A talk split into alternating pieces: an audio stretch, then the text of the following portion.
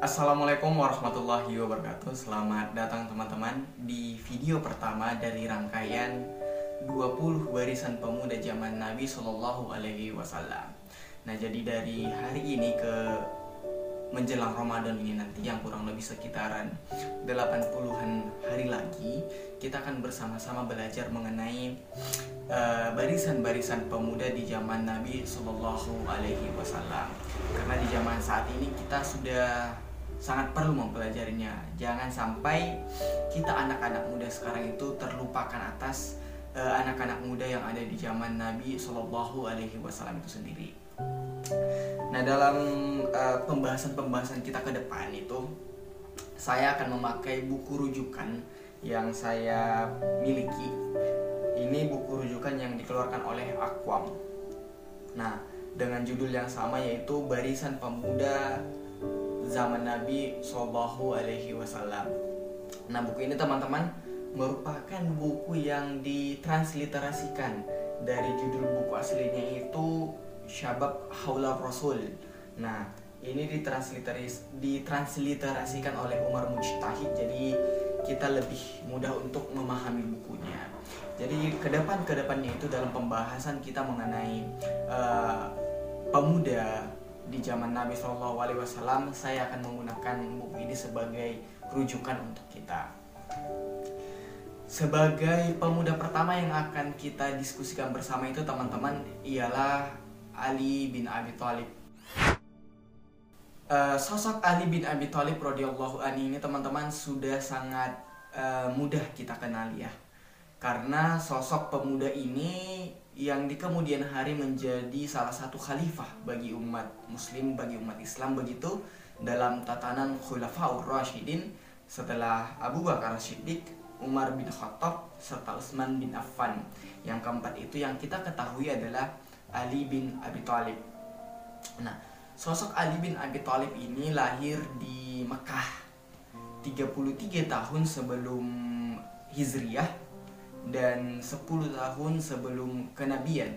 Nah, jadi sosok Ali bin Abi Thalib ini sebenarnya sosok yang sangat dekat dengan Rasul karena juga merupakan uh, putra dari paman Rasulullah. Karena Rasulullah sendiri itu juga sejak kecil bersama dengan Abu Talib itu sendiri.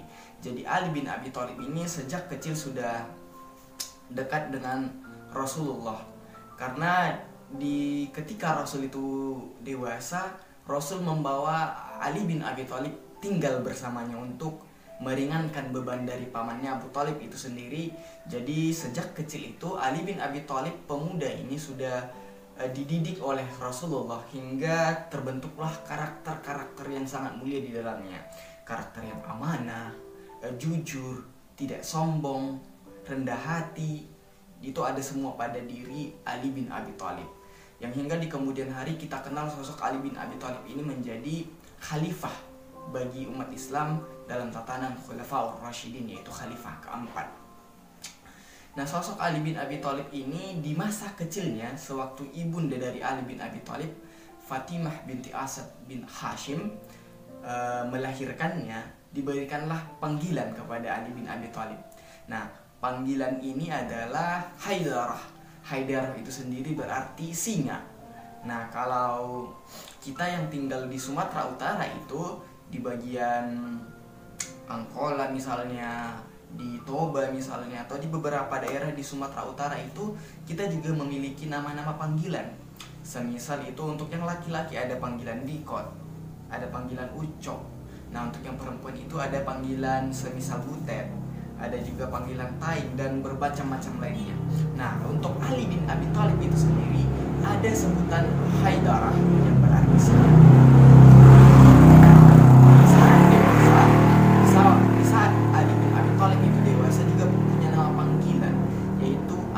Hasan dan Abu Turab. Nah, panggilan ini karena putra dari Ali bin Abi Thalib itu sendiri yaitu ada Hasan. Putra dari uh, Ali bin Abi Thalib ini ada berkat perkawinan mereka bersama dengan Fatimah putri Rasulullah.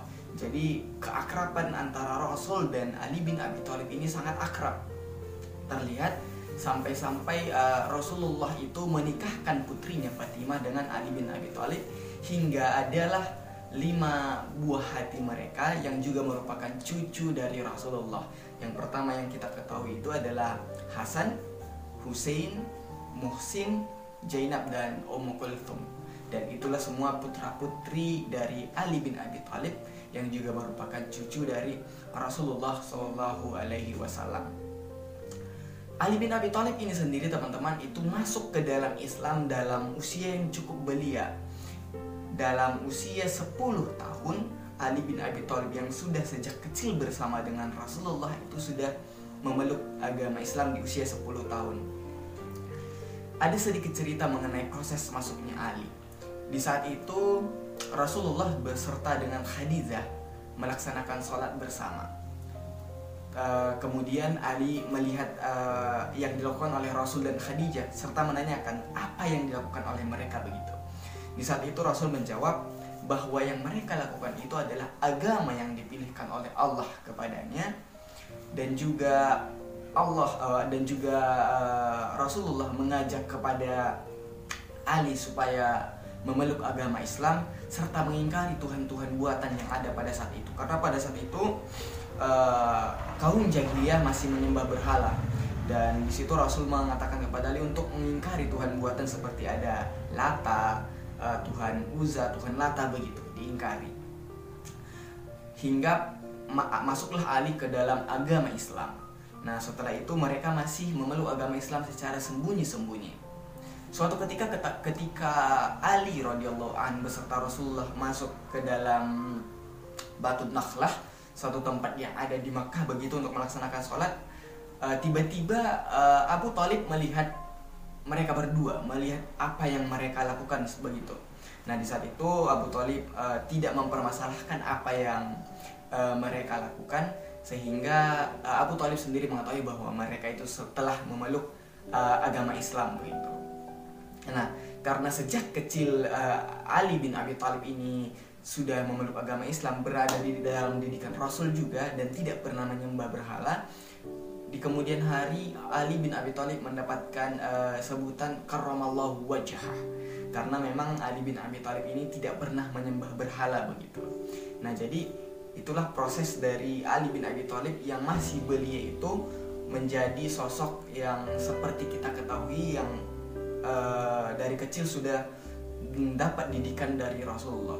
Sosok Ali ini juga dikenal sebagai pemuda yang alim, pemuda yang cerdas, kalaulah Rasulullah itu sebagai kotanya ilmu, Madinatul Ilmi, maka untuk masuk ke dalam uh, kota ilmu itu ataupun ke dalam pusat ilmu itu kita harus uh, membuka pintunya dan Ali adalah pintu dari ilmu itu sendiri. Nah, kalau Ali itu sudah kita ketahui pemuda yang alim, pemuda yang cerdas, pemuda yang juhud. Dikatakan pemuda yang juhud suatu ketika ketika Ali bin Abi Thalib disuguhkan suatu ma makanan seperti itu yang bernama faluzas. Nah makanan ini seperti manisan begitu warnanya indah, aromanya wangi, rasanya manis begitu. Nah ketika ditawarkan Ali mengatakan bahwa dia tidak ingin membiasakan diri dengan hal-hal yang tidak terbiasa darinya. Jadi uh, faluzas ini tidak dibiasakan oleh Ali karena tidak terbiasa dengan makanan-makanan mewah seperti karena makanan ini sering dimakan oleh orang-orang uh, raja-raja pada masa itu begitu. Nah, sosok Ali bin Abi Thalib ini juga sangat uh, dekat dengan Rasulullah. Dekatnya itu suatu ketika uh, pada saat uh, Ali bin Abi Thalib sakit. Pada saat Ali bin Abi Thalib itu sakit, Rasulullah itu sholat untuk meminta kesembuhan kepada Ali hingga Ali merasa pulih dan sehat kembali. Nah, jadi teman-teman selain uh, dekat dengan Rasulullah sejak kecil hingga dewasanya hingga Rasul pun menikahkannya dengan putrinya yaitu Fatimah. Nah, Ali ini juga sangat akrab dengan eh, khalifah-khalifah uh, sebelumnya, semisal Abu Bakar, Umar dan Utsman. Ketiga khalifah sebelumnya ini juga tidak ada yang tidak diikuti oleh Ali untuk pembaiatannya sebagai khalifah ataupun pemimpin bagi umat Islam begitu. Nah, jadi uh, bahkan uh, Ali itu memberikan bantuan kepada Umar dan Utsman uh, putranya Hasan dan Husain untuk membantu pemerintahannya mereka. Jadi uh, teman-teman begitulah akrabnya seorang Ali beserta dengan sahabat-sahabat sahabat lainnya. Ketika Rasulullah dan Abu Bakar duduk melingkar bersama dengan sahabat-sahabat di suatu masjid di Madinah begitu dan Ali datang terlambat kemudian mengucapkan salam ke dalam perkumpulan itu seketika pun Ali mencari uh, tempat duduk. Nah di saat itu Abu Bakar uh, bergeser sedikit. Karena saat itu posisinya Ali uh, uh, Rasulullah itu bersampingan dengan uh, Abu Bakar. Nah di saat itu seketika Abu Bakar menggeserkan dirinya kemudian memanggil Ali agar Ali itu duduk di antara Rasulullah dan Abu Bakar begitu. Begitulah akrabnya mereka pada saat itu hingga uh, Rasul mengatakan bahwa tidak ada yang mengetahui kemuliaan dari orang-orang yang mulia kecuali orang-orang yang mulia itu sendiri begitu. Jadi uh, Rasul duduk di antar eh, Rasul duduk di, di sampingnya ada Ali dan juga ada Abu Bakar seperti itu di dalam suatu perkumpulan bersama sahabat-sahabat lainnya pada masa itu teman-teman. Nah, selain uh, Ali itu dekat dengan Rasulullah, ketika dewasanya juga Ali itu berbakti kepada Rasulullah. Semisal di malam berhijrah itu di malam berhijrah uh, Rasulullah memerintahkan Ali untuk tinggal beberapa saat, beberapa hari untuk mengembalikan seluruh barang-barang dagangan yang dibawa. Di saat itu pun Ali menaati yang dikatakan Rasul untuk tinggal selama tiga hari di suatu desa itu untuk mengembalikan barang-barang uh, yang dibawa dan juga setelah selesai melaksanakan tugasnya kemudian mengejar Rasul melalui jalur berhijrahnya dan mereka bertemu di satu suku yang bernama Amr bin Auf. Nah, hal lain yang kita ketahui itu uh, Ali juga pernah tidur di tempat tidur ataupun di kasurnya Rasulullah ketika ada beberapa kaum-kaum ataupun kelompok musyrikin yang ingin membunuh Rasulullah. Nah di saat itu uh, Allah dengan bantuan Allah eh, mata-mata uh, dari seluruh kaum yang ingin membunuh Rasul ini dibutakan sehingga Rasul bisa lari dan yang mereka lihat di kasurnya tempat tidur Rasul itu hanyalah seorang Ali bin Abi Thalib begitulah keakrabannya mereka. Hingga salah satu di suatu uh, peperangan. Karena hampir seluruh peperangan itu diikuti oleh Ali bin Abi Thalib kecuali di perang Tabuk. Karena di saat itu Ali diperintahkan untuk uh, tinggal di Madinah begitu untuk menjaga kota. Nah di saat itu uh, Ali bin Abi Thalib uh, begini ada ali kaum muslim melihat ada kaum musyrikin dari Bani Amir yang melewati parit yang digali oleh kaum kaum muslim yaitu Amr bin Abdul al-Amiri. Nah dari Bani Amir seorang pejuang kuat tangguh dan kesatria begitu melewati